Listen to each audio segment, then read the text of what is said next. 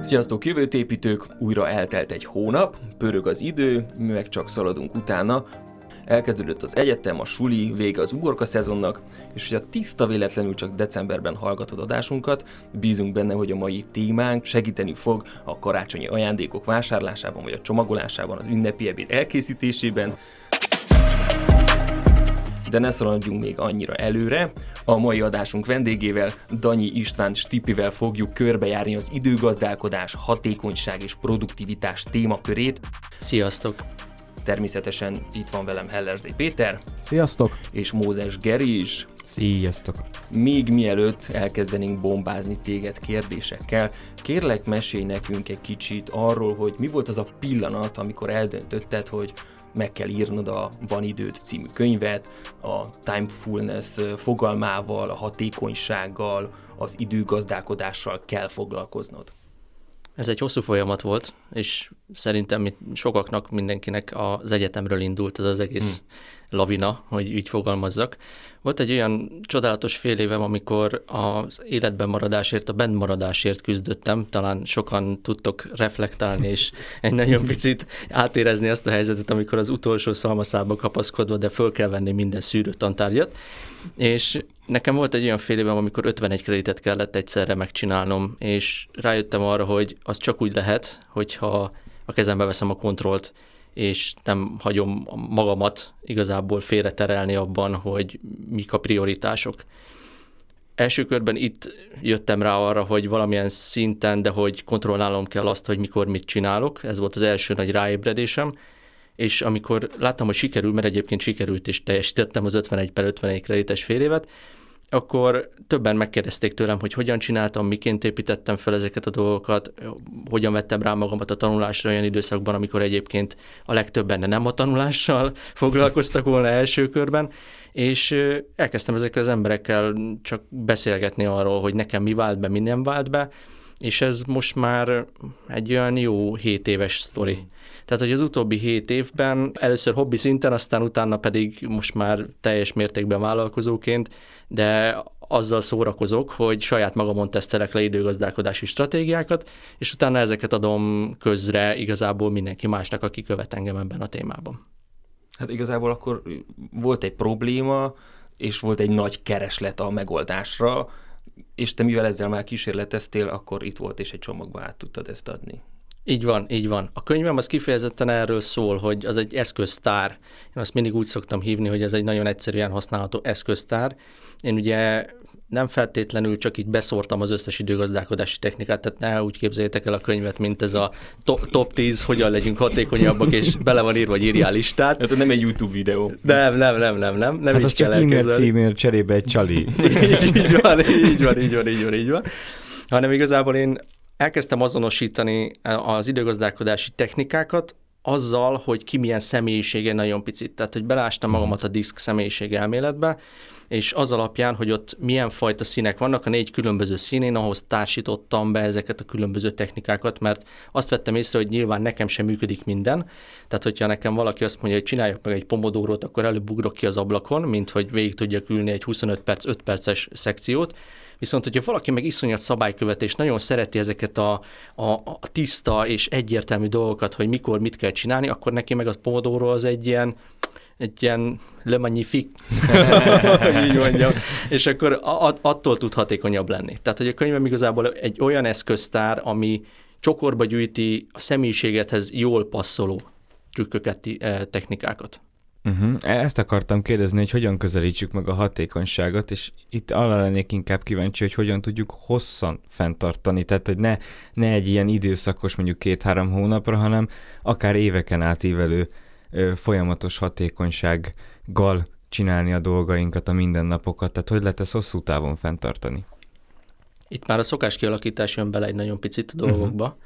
Én mindig azt szoktam mondani, hogy az első lépés, ami, amivel szerintem el kell indulni, az egy, ez, ez egy ilyen csontváz szerkezet, egy napi rutin, amit te fölépítesz magadnak, és itt szerintem nagyon fontos azt is kiemelni, hogy nem kell ilyen másodpercre pontosan, betonbiztosan megálmodott Elon Musk féle 5 perces blokkokra szétszedett napokat összerakni magadnak. Nem erről van szó. Én abban hiszek, hogy mindennek az alapja az, hogy hogyan alszol. Uh-huh. Hogy mikor és mennyit és hogyan alszol. Ugye enne, erre van egy, egyfajta kronotípus elemzés, kronotípus vizsgálat, amit baromi egyszerűen meg tudsz magadnak csinálni, megnézed, hogy átlagosan mikor fekszel le aludni, megnézed, hogy átlagosan mikor kelsz fel, és a kettőt összeveted, és ebből meg tudod állapítani magadnak, hogy te egy korán kelő, korán fekvő, későn kelő, későn fekvő típus vagy, vagy a kettő között egy nagyon picit valahogy. És hogyha a köznyelvet nézzük, akkor ugye van a, az éjjeli bagoly, meg a pacsirta, és de egyébként az embereknek meg körülbelül az 55%-a meg a kettő között van. Uh-huh. Tehát, hogy ez egy nagyon izgalmas dolog, hogy... Nekem itt egy technikai kérdésem lenne, hogy a, alapvetően azért a munkakörnyezet, meg a világ meghatározza azt, hogy mikor kell kelnünk, hogy mennyi ideig kell folytatni ezt. Egy hétvége alatt, ha kikapcsolom az ébresztőt, az már valós adatot fog mutatni, vagy ki kell mennem egy hét szabadságot mondjuk, és akkor megfigyelni, hogy mikor kelek magamtól.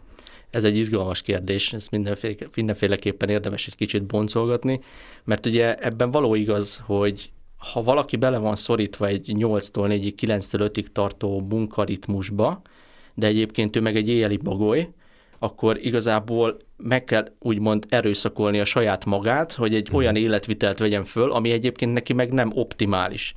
És erről Michael Braus tartott még egy TEDx előadást, amiben arról beszélt, hogy volt egy olyan paciense, ő egyébként kifejezetten alvási specialista. Uh-huh. És volt egy olyan paciens, aki fölkereste pontosan ezzel a problémával, hogy nem tud jól teljesíteni a munkában. És megkérdezte tőle, hogy egyébként ő hogyan alszik mondjuk egy hétvégén, vagy amikor pihen, vagy amikor hosszabb szabadsága van, és észrevették azt, hogy egyébként egy ilyen barom éjjeli bagoly típus. Tehát, hogy ő fönn tud maradni akár hajnali kettőig, háromig, és neki teljesen normális az egy ilyen napon, hogy, hogy föl kell mondjuk 10 órakor vagy 11 órakor. És ez az ember bele volt kényszerítve abba, hogy 9-től 5-ig dolgozzon, és nem értette se ő, se a főnöke, hogy miért nem tud teljesíteni azokban az időszakokban, amikor egyébként neki dolgoznia kéne. És próba jelleggel föl, fölhívta, az alvási specialista fölhívta ennek a hölgynek a főnökét, hogy figyelj, mi lenne, hogyha azt csinálnánk, hogy XY hölgyet, de áttennénk egy másik munkaritmusba, hadd érjen be 11-kor, ott lesz egyébként 7 óráig, a munkáját ugyanúgy le fogja fedni, csak nézzük meg, hogy javul-e a teljesítménye. És érdekes módon egyébként javult a teljesítménye, meg volt, utána meg voltak vele elégedve, nem akarták kirúgni a munkájából. Tehát, hogy igazából egy nagyon picit azzal, hogy az alvási ritmusához igazították azt, hogy neki hogyan kell dolgoznia, azzal növelték az ő teljesítményét. És itt kapcsolódunk vissza ahhoz, amit, amit kérdeztél, hogy hogyan lehet hosszantartan, hosszantartan föntartani a hatékonyságot és a saját szokásaidat. Hát így, hogy megtalálod, hogy te mikor vagy igazán a teljesítményed csúcspontján, uh-huh. és azokat az időszakokat próbálod meg megvédeni úgymond magadnak. Uh-huh. Hm. Ez, ez nagyon jó. jó. Meg tetszik ez a megvédeni szó. a könyvedben is van egy olyan fejezet, hogy a személyiséged, mint az időgazdálkodásod alapja és ez nekem nagyon-nagyon tetszett, hogy igazából, ha hatékony akarsz lenni, igazából az önismerettel kell, hogy elkezdjed.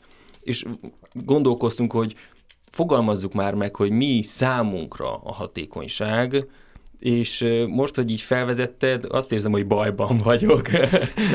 Igen, most én sem tudnék mondani. Hogy főleg, hogy most az utóbbi időben azt vettem észre, hogy amit védelem kéne időt, na abba csinálnak olyan dolgokat, ami, ami úgymond a szórakozás és, és a többi, mert én inkább amúgy éjjel vagyok, tehát így az mhm. esti órákban vagyok produktív, de hogy a legtöbb helyzetben sajnos a jégben ott akkor vannak a meetingek, stb. Uh-huh.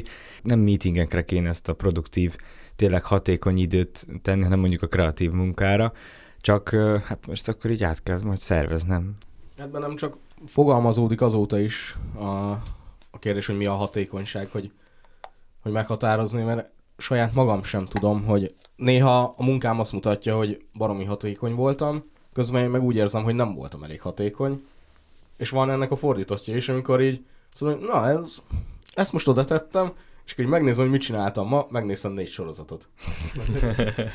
Igen, ez is egy jó kérdés, hogy a magánéletben mennyire vigyük bele a hatékonyságot. Mert ugye mindig a munkára fókuszálunk, de a magánéletben, hogy a, a nyaralás, vagy a nem tudom, egy randi, mennyire legyen hatékony, tehát hogy ezek, ezek a ez így most jutott eszembe, hogy tényleg hogy a magánéletemben is próbálok mindig optimalizálni és, és a hatékonyságra törekedni, de hogy ez, ez, ez jó dolog egyáltalán? Izgalmas kérdés, ismét csak. Ezt, erre még én magam nem gondoltam, hogy, hogy így kategorizálni a dolgokat. Csak hogy értsétek, hogy nekem mi van a fejemben akkor, amikor azt mondom, hogy hatékonyság. Én úgy gondolom, hogy a hatékonyság igazából az, idő, az időnk felhasználásának a minmaxolása. Amikor a legkevesebb befektetett energiával és idővel a lehető legtöbb eredményt produkálod saját magadnak. Ez a hatékonyság fogalma számomra. Tehát, hogy tudom azt, hogy van előttem egy feladat, ami normál esetben két óráig tart, nézzük meg, hogy hogyan tudom én ezt másfél órán belül megcsinálni. Uh-huh. És akkor ezált, ezáltal, hogy minimalizálom az időbefektetésemet, de ugyanazt az eredményt, vagy végnagyobbat érek el, ezzel ugye növelem a saját időhatékonyságomat, mert fennmarad nekem valahol fél óra, amit utána szabadon felhasználhatok. Tehát, hogy amikor én hatékonyságról beszélek, akkor kifejezetten feladatok esetén az időbefektetésnek a, a rövidítését, vagy vagy ugyanannyi idő alatt a végeredménynek a növelését értem. Uh-huh. Uh-huh. Tehát ilyen szempontból, hogyha nézzük azt, hogy magánéletben hogyan lehet hatékonyabban létezni, akkor egyébként mondhatjuk azt, hogy nekem nagy gumicicám az, hogy hogyan sütünk rántottát például. és, és erre már húztam föl teljes tréninget, hogy, hogy, hogy projekt alapú időtervezés rántotta, rántotta sütésen keresztül, és rajzolgattam az embereknek egy, egy képzeletbeli elképzelt konyhát, és le, le, leraktam őket, hogy na akkor itt vagytok, itt van a tojás a hűtőben, itt van a keverő, itt van az olaj, itt van a hagyma, és akkor optimális egymás utáni feladatlépéseket legyetek kedvesek fölírni, Aha. hogy hogyan tudjátok a lehető legrövidebb idő alatt elkészíteni a rántottát, és érdekes módon az emberek teljesen máshogy gondolkoznak ilyen szituációban, holott ez csak egy rántotta sütés, könyörgöm, hm. tehát hogy még, még nem is arról beszélünk, hogy, hogy egy atomreaktort kell építeni, hanem egy rántottát sütünk meg. És érdekes módon volt, aki az idő ellenében sokkal inkább priorizált azt, hogy le, lehető legkevesebbet kelljen mozogni. Uh-huh. És, és ez, ezért mondom azt, hogy a hatékonyságot viszonylag sok oldalról meg lehet közelíteni, mert amiről én beszélek, az időhatékonyság.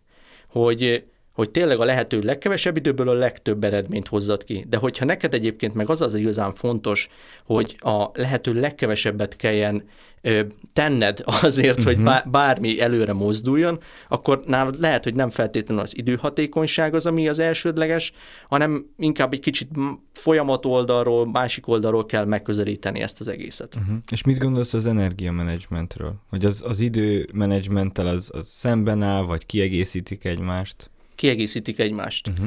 Én egyébként javaslom is mindenkinek, hogy ugyanígy visszatérve erre az alvási ritmus dologra, ezzel párhuzamosan csináljon egy ilyen energiamenedzsment auditot, hívjuk, hívjuk, uh-huh. gyönyörű multis néven auditnak, és kifejezetten ezt, én ezt úgy szoktam csinálni, hogyha valaki eljön hozzám tanácsadás egyébként, ez nekem a tanácsadási folyamatom része is, hogy, hogy azt kérem a, az emberektől, hogy egy héten keresztül minden nap legalább két óránként egy tízes skálán lőjék be, hogy ők hogy érzik magukat.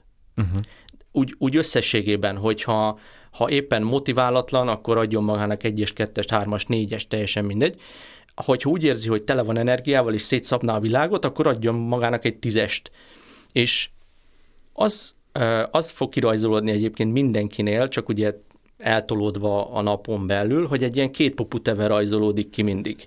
Hogy reggel elindulsz, akkor van egy magasabb pontod valamikor ébredés után másfél-két órával, három órával, attól függ, hogy ugye hogyan mész fölfele, azt a, azt a magas pontot azt meg tudod tartani egy órát, két órát, három órát, az ugye attól függ, hogy mekkora a fókuszálási képességed, és utána elkezd ez az egész visszafele csökkenni, amíg elérsz egy mély pontot.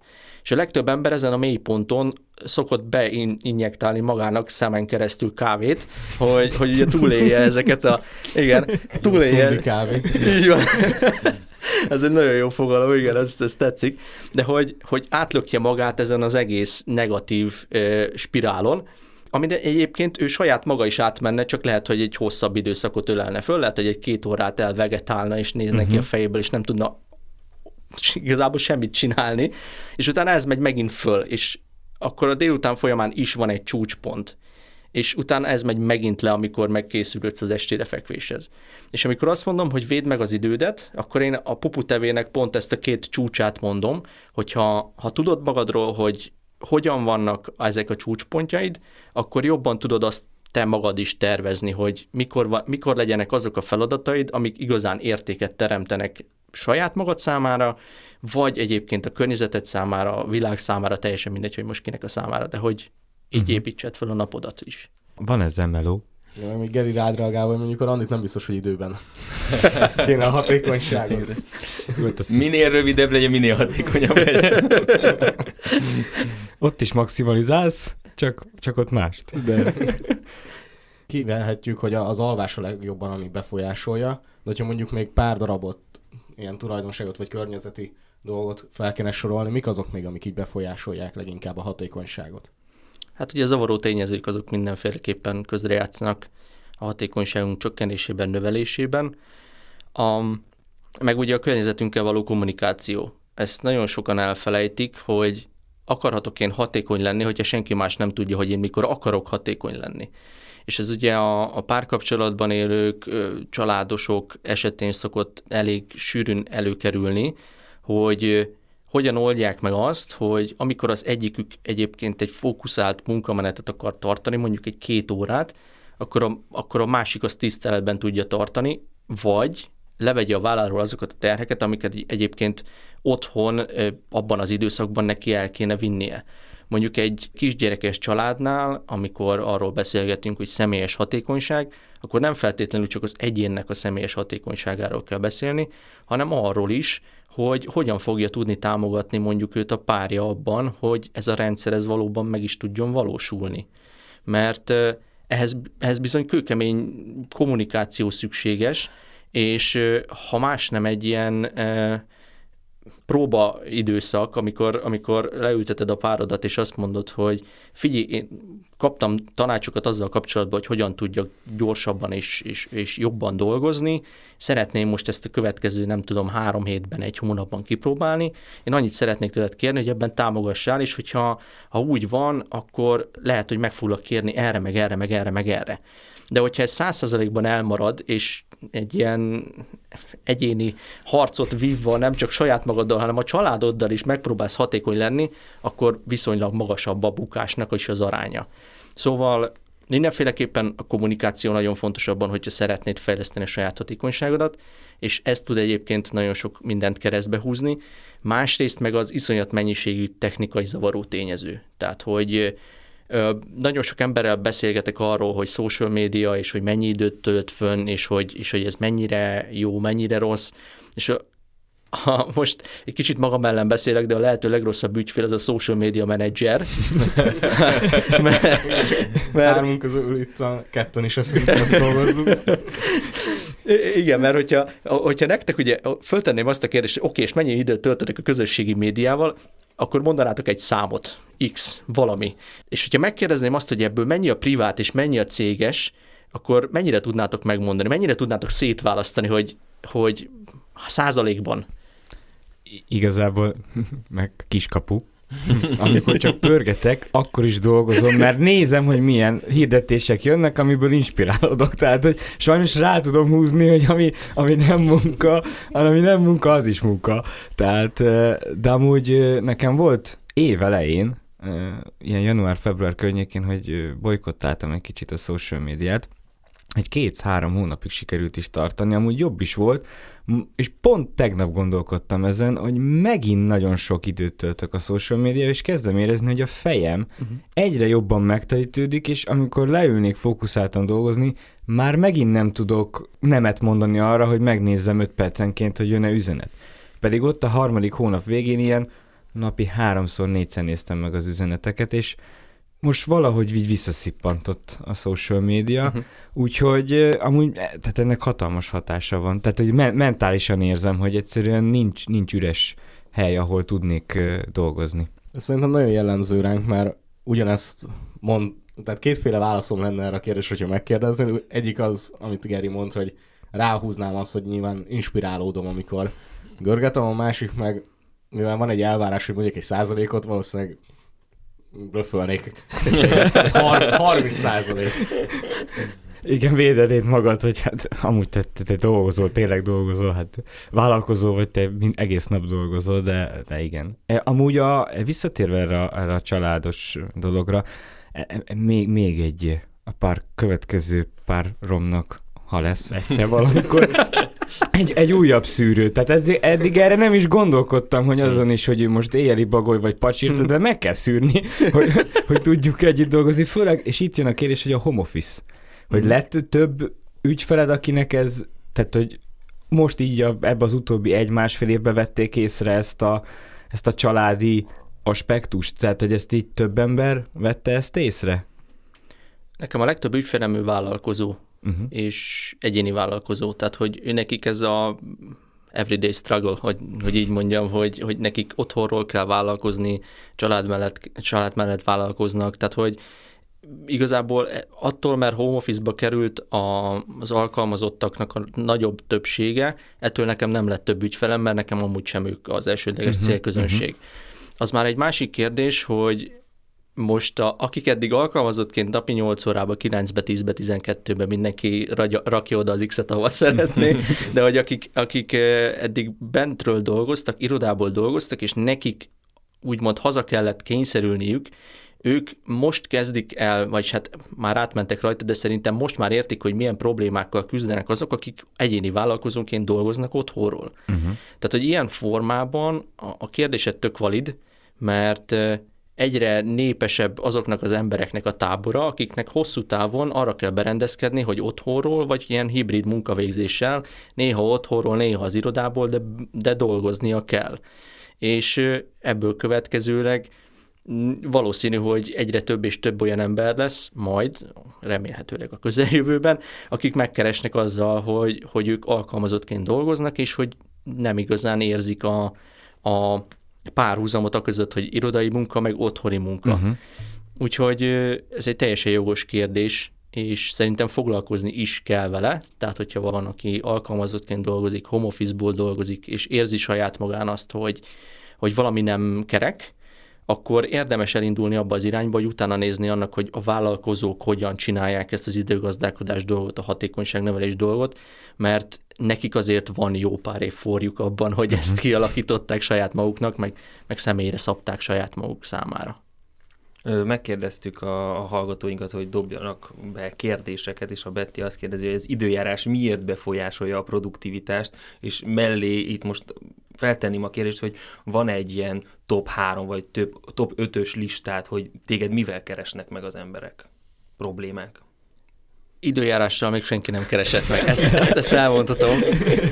De, de van hozzá a saját sztorim. Tehát, hogy én is frontérzékeny vagyok, nekem a, a hideg frontok azok, amik iszonyat mód migrénes fejfájást szoktak okozni, és én erre már tudatosan készülök. Érzem a jeleket, hogy, hogy, hogy mi fog történni, és ez a migrénes fejfájás, ez nálam azt jelenti, hogy én egy napra off vagyok, uh-huh. teljes mértékben.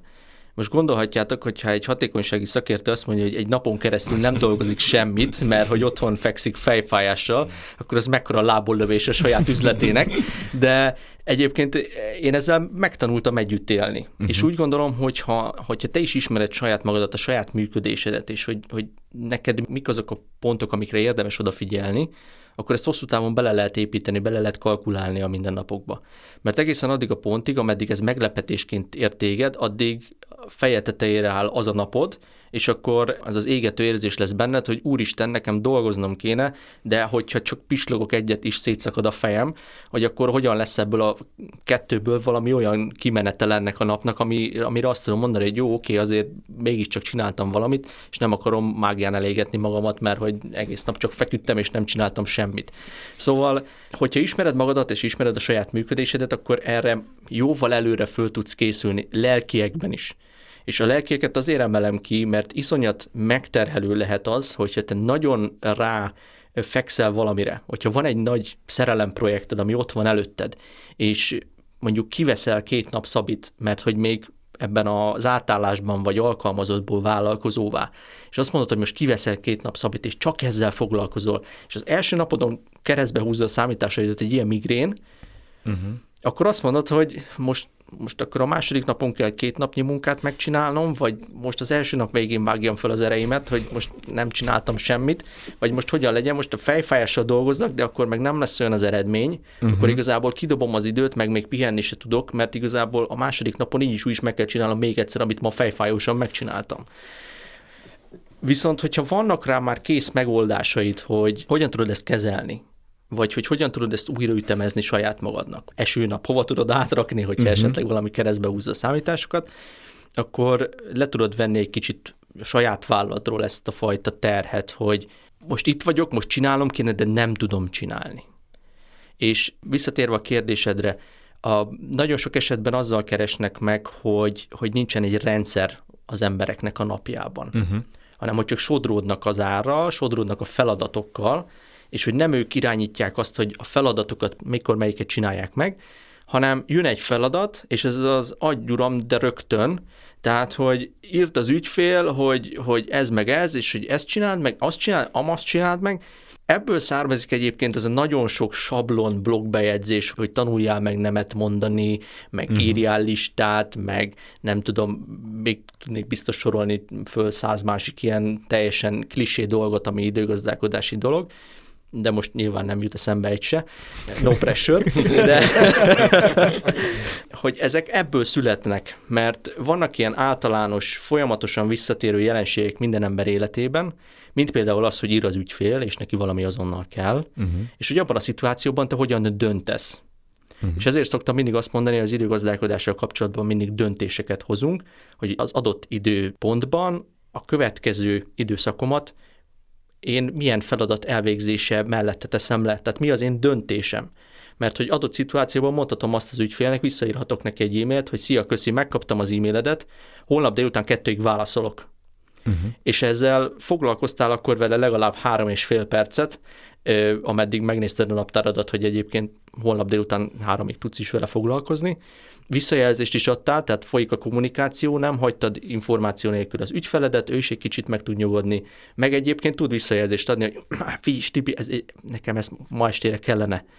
És akkor te is tudsz ezzel utána kalkulálni. Jó, oké, akkor ez még a sürgetőbbnél is sürgetőbb, akkor mi az a másik dolog, amiről lemondok azért, hogy ennek az ügyfélnek meg tudjak felelni. Szóval a kontroll a lényeg igazából, hogy kinek a kezében van a kontroll az ilyen uh-huh. esetekben, főleg amikor ügyféllel beszélgetünk, főleg amikor párkapcsolatban arról beszélgetünk, hogy éppen aktuálisan mi legyen a, a, a randi témája, ugye ki, ki hozza föl azt, hogy hova megyünk, mit csinálunk, kinek mihez van kedve.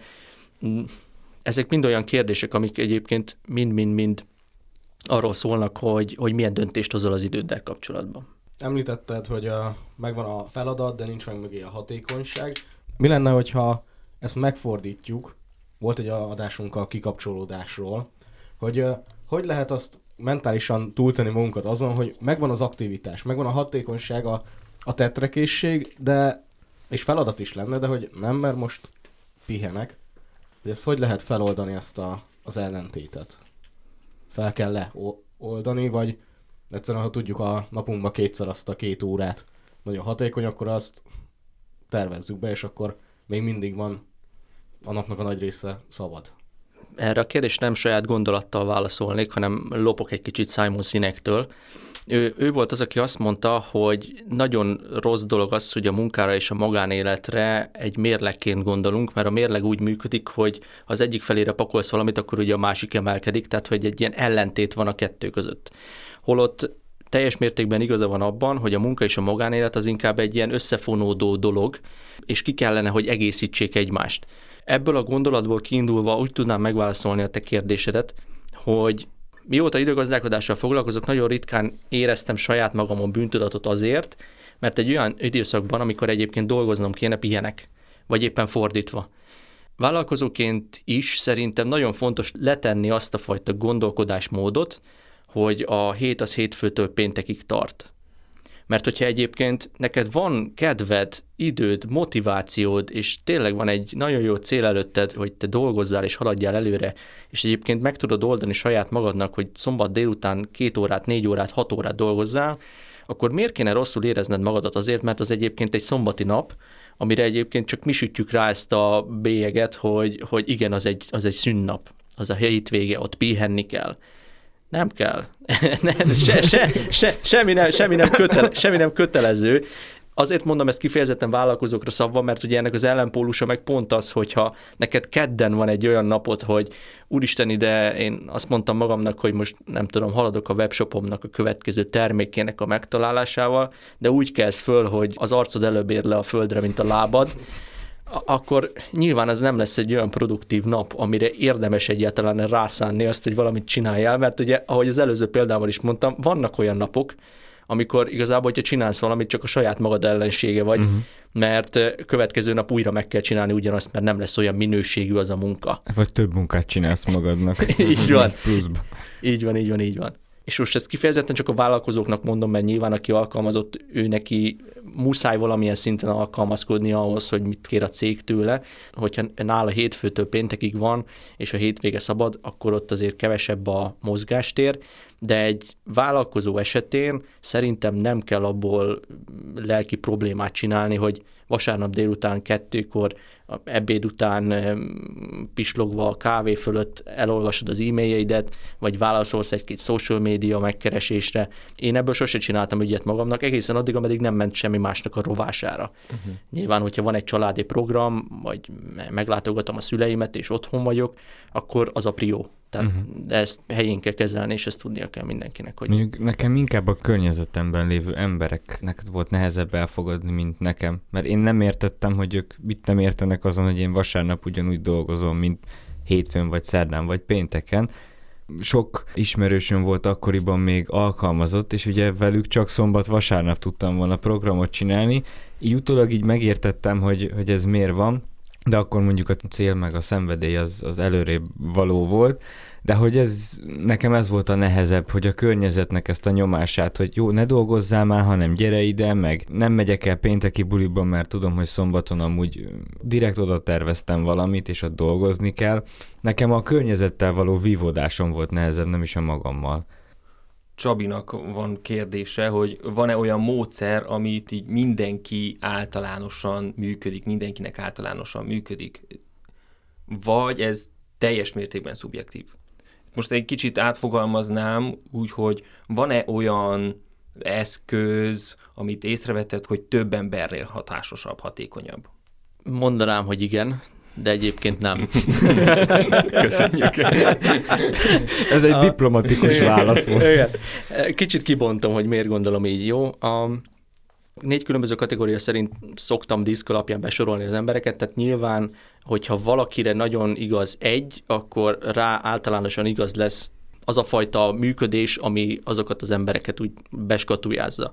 De ettől függetlenül, amikor az ember saját rendszert épít, akkor nem feltétlenül csak azt kell figyelembe venni, hogy nekem milyen a személyiségem, hanem ott már közrejátszanak olyan dolgok is, hogy én egyébként milyen munkát végzek, azt milyen ritmusban végzem, ugye ehhez hozzátartozik a már az előbb említett kronotípus, tehát hogyan alszok, miként alszok, milyen a, a környezetem, hol kell dolgoznom, stb. stb. Tehát egy rakás olyan faktor van benne abban, hogy hogyan tudsz magadnak egy, egy nagyon jó és számodra százszerzalékig kielégítő hatékonysági és időgazdálkodási rendszert kialakítani, ami szerintem emberenként teljes mértékben egyedi. Mm. Tehát lehet kiragadni olyan pontokat, hogy egy adott technika, egy adott személyiség típushoz tartozó embereknek általában jól szokott működni, de e- ebben is van nyilván ez a 10% mérnöki hiba határ, hogy azt mondjuk, hogy nem tudom, 100 emberből egynél, vagy, vagy tíznél, vagy akármennyinél, de hogy nem biztos, hogy 100%-ban működni fog. Én ezért vagyok mindig amellett, hogy ha találsz magadnak egy olyan technikát, ami izgalmasnak tűnik, akkor próbáld ki. Én ugye ugyanezt csináltam, és a könyvem is igazából ennek a, az egésznek a gyűjtőpontja, mert hogy amit a könyvben leírtam, én azt mind kipróbáltam. Teljesen függetlenül attól, hogy az nekem működik vagy nem működik, de legalább akkor tudok róla mondani egy véleményt, hogy igen, nekem a Pomodoro azért nem működik, mert én nem vagyok annyira szabálykövető típus és megőrülök, hogyha nekem 25 percig egy helyben kell ülnöm, és egy feladaton kell dolgoznom. Én sokkal jobban szeretem azt, hogyha föl tudok kelni mondjuk, hogyha úgy esik 10 perc után, és egyébként meg, hogyha akarok, akkor meg egy húzamba dolgozok másfelet. Viszont van, akinek meg kell ez a megkötés, kell ez a ez a fajta rendszer maga köré, hogy igen, most tudom, hogy ezt a 25 percet erre az egy feladatra fogom rászánni, és ugye letelt a 25 perc, és csilingel az óra, akkor utána van 5 perc feltöltődés, elmegyek, sétálok egyet a lakásba, főzök egy kávét magam, stb. stb. és utána visszaülök egy ugyanilyen 25 percesre. Tehát, hogy vannak ilyenek, amiket lehet ajánlani, meg lehet első körben kipróbálgatni szerintem, de összességében, amikor már az ember arról beszél, hogy egy saját hatékonysági rendszer, ami csak neki működik, az viszont teljes mértékben személyre szabott. Uh-huh. És itt mondtad, hogy valamikor úgy van, hogy 10 percet ülsz le fókuszáltan dolgozni, valamikor mondjuk meg másfél órát, és Gyulának volt egy ilyen kérdés, hogy mennyi időt érdemes a produktív tevékenységre hagyni szünet nélkül? Mennyi az a valódi produktivitás, vagy ez is akkor teljesen személy függő? Igen, a saját koncentrálási képességedet kell megfigyelni, hogy te mennyi ideig tudod fenntartani egyáltalán a, a figyelmedet egy feladat esetén.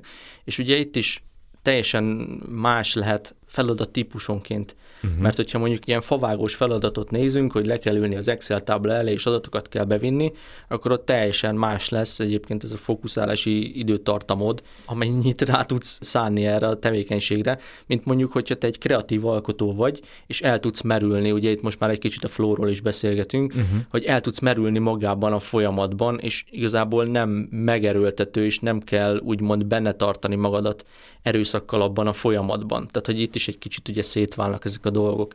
De hogyha te ezt be tudod lőni te saját magadnak, hogy mik azok a tevékenységek, amikben úgy igazán el tudsz mélyedni. Nekem például ilyen a, az írás, tehát hogy én uh-huh. nagyon szeretek szövegeket írni, és a saját gondolataimat valamilyen formában, de papírra vetni, én tudom magamról azt, hogy egy írási folyamat, hogyha megírok egy blogposztot, egy bejegyzést, vagy akármit, akkor az, az akár lehet másfél óra vagy két óra is, és akkor ott tényleg nem azon gondolkozok, hogy úristen, most már fél órája csinálom ezt a blogbejegyzést, most mikor érek már a végére, uh-huh. hanem egy jó leső érzés ezzel foglalkozni. A másik oldala meg az, hogyha valami olyan nem szeretem feladatot kell csinálni, mert ugye mindannyiunk életében vannak ilyenek, amikor meg kell csinálni, ha szereted, ha nem szereted, akkor az megint egy teljesen másik dolog, mert ott tényleg erőszakkal benne kell tartanod magadat a folyamatban, hogy elérjél a végére. És ugye az meg akaraterőt zabál, nem motivációt, és éppen ezért hamarabb hagyjuk el ezeket a feladatokat.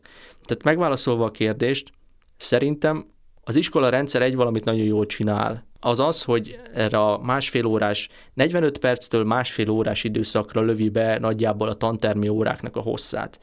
Ez nem véletlenül van így, szerintem is nagyjából ez az a, az időmennyiség, ameddig megfelelően lehet fókuszáltan figyelni egy adott témára. Uh-huh. Tehát sokkal hosszabb időszakot, mint másfél óra nem hagynék semmilyen nagy feladatra, hanem azt mondanám, hogy egy óra után, másfél óra után, de mindenféleképpen érdemes beiktatni egy 10 percet, negyed órát, vagy akár egy fél órát is, hogy felfrissítsd az agyadat mert hogyha nagyon erősen ráfokuszálsz egy feladatra, akkor azt azért lássuk be, hogy az legfőképp agyi munka lesz, uh-huh. abban viszont nagyon ki lehet merülni szellemileg.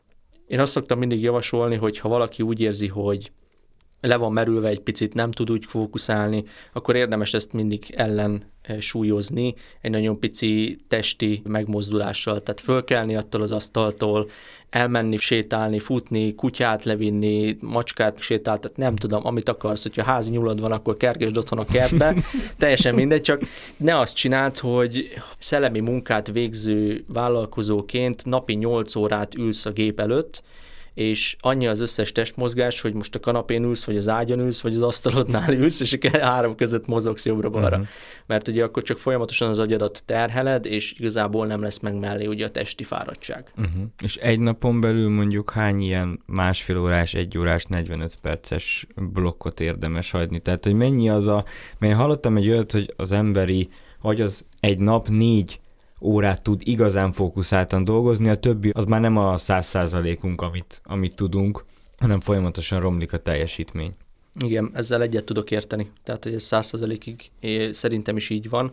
Ugye, hogyha lebontjuk ezt az energiamenedzsmentes két uh-huh. tevét, és azt mondjuk, hogy a két csúcspontot nézzük, akkor valószínű, hogy mind a két csúcspont egy ilyen kettő-három órányi idő lesz, amikor tényleg azt mondod, hogy toppon vagy és tudsz dolgozni. Uh-huh. Ugye ennek a felfele menetele meg a lecsengése is még hozzátartozik ahhoz, hogy azt mondod, hogy mm, oké, okay, itt még azért, e, itt már tudok dolgozni, még tudok dolgozni, és hogyha ezeket ugye összeadogatjuk itt szépen, akkor azért kijön ez a négy óra simán, uh-huh uh-huh. sőt, még lehet, hogy egy kicsit túl is nyúlik, ugye attól függ, hogy neked hol vannak a saját határaid. Ha elérkeztünk a feladatnak az elvégzésére, akkor Stipi, hogyan éled meg a, a sikert?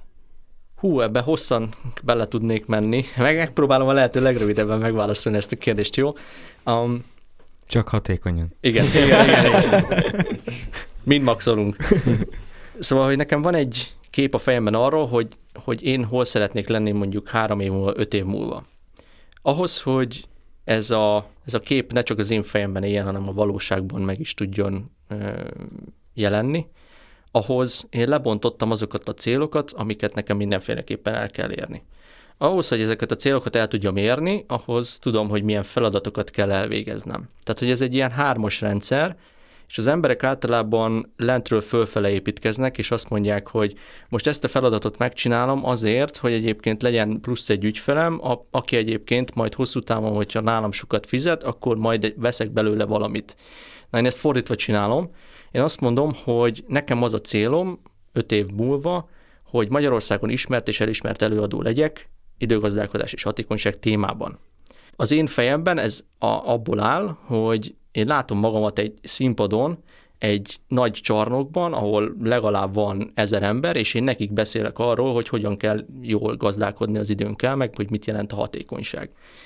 És ahhoz, hogy ez valóra váljon, ahhoz tudom azt, hogy milyen alcéljaim vannak, amiket mindenféleképpen el kell érni. Tehát például elmentem nagyon sokszor, és képeztem magamat retorikai oldalról, uh-huh. mert hogy nyilván, hogyha az ember folyamatosan őzik, meg nem tudja megfogalmazni a saját gondolatait, akkor nem lesz jó előadó belőle.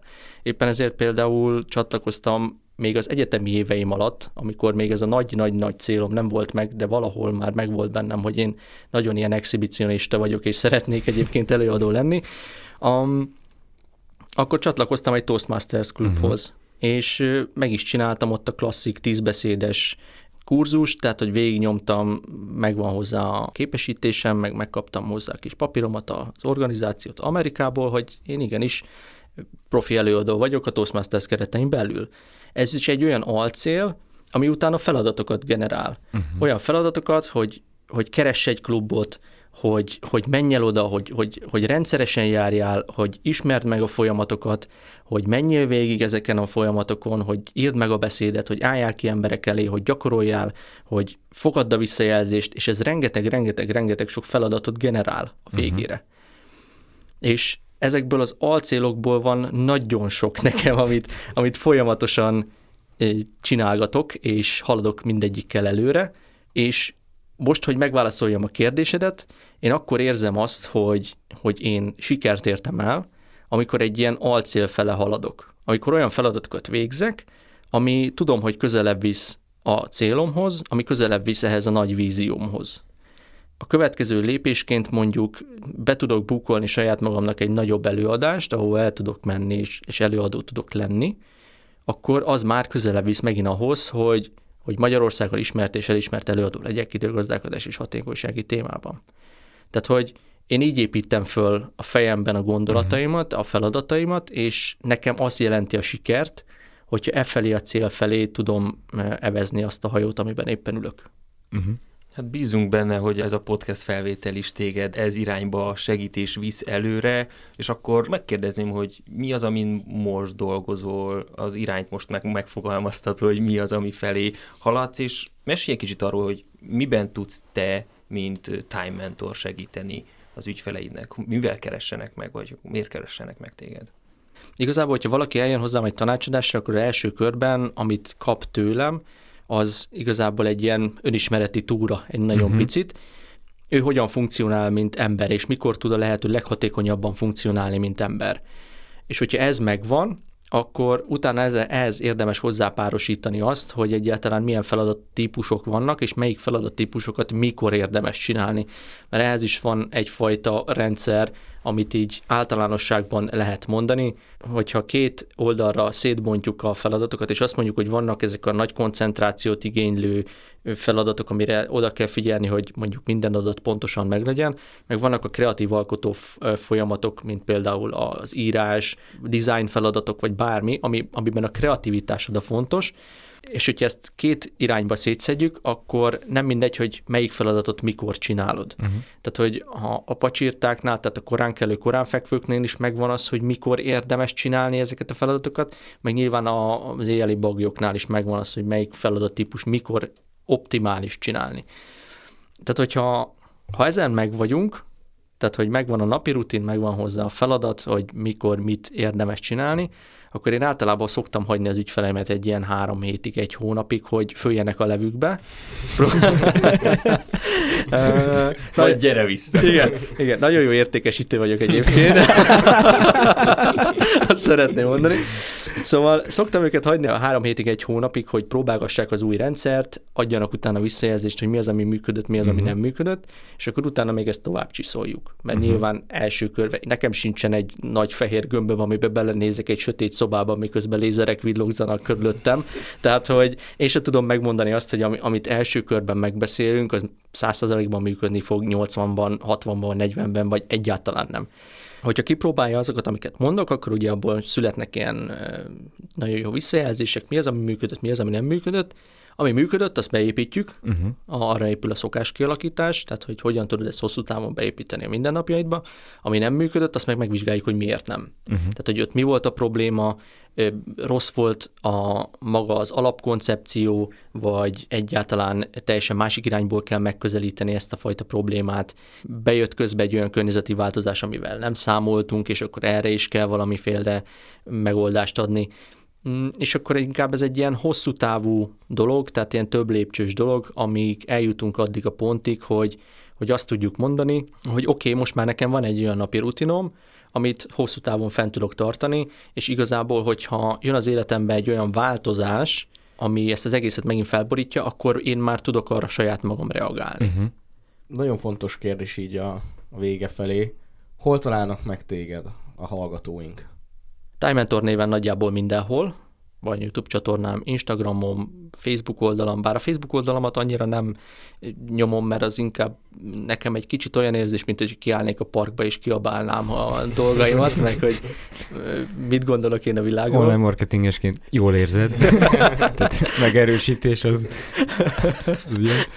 A tartalmaimnak a legnagyobb részét én a saját csoportomba fókuszálom, ez a, ez a Timefulness néven fut, azért választottam ezt a nevet, mert én úgy gondolom, hogy az időgazdálkodásnak és a mindfulnessnek egy nagyon picit összemosott dolgáról beszélgetek én az emberekkel, mert úgy érzem, hogy ha megérted az idődet, és a jelenben tudod azt, hogy éppen aktuálisan mit akarsz vele csinálni, akkor fogsz tudni eljutni arra a pontra, hogy a jövőben majd vállon veregeted magadat, hogy igen, jól csináltad akkor azt, hogy szombaton megcsináltam azt a munkát, és nézd csak, már is itt vagyok, hogy akkor készen vagyok valamivel, és profitot termel nekem, amiből meg jobb életem lesz. Uh-huh. Tehát YouTube legfőképp, mellette Facebook csoport, a Timefulness, és mellette meg Facebook oldal, Instagram oldal, meg LinkedIn-en is fönn vagyok most már. Tehát abban az irányba is egy nagyon picit elmozdultam, de az még nagyon ilyen gyerekcipőben A vállalkozók ott vannak. De akkor köszönjük szépen Danyi István Stippi, hogy elfogadtad a meghívásunkat, egy élmény volt hallani a történeteket, tipjeidet, és bízunk benne, hogy a hallgatóink is ezután hatékonyabban közelíték meg a, az önismeretet elsősorban akkor, mert erre épül, és akkor utána a feladataikat, kihívásaikat. Ne felejtjétek, megtaláltok minket a Jövőt Építők Podcast LinkedIn oldalon, csatlakozzatok és osszátok meg velünk saját hatékonysági technikáitokat, és csatlakozzatok akkor István Timefulness Facebook csoportjához, kövessétek be őt YouTube-on, és most már LinkedIn-en is. Hogyha az Apple Podcast-en keresztül hallgattok minket, akkor lehetőségetek van 5 csillaggal értékelni a Jövőt Építők Podcastet Köszönjük szépen, hogy velünk voltatok, itt volt velem Hellerzé Péter, Sziasztok! Mózes Gergely Geri, Sziasztok! vendégünk Danyi István Stipi, Sziasztok! én pedig Szabó Tamás Tafken vagyok az Eper Rádióból, halljuk egymást legközelebb is. Sziasztok!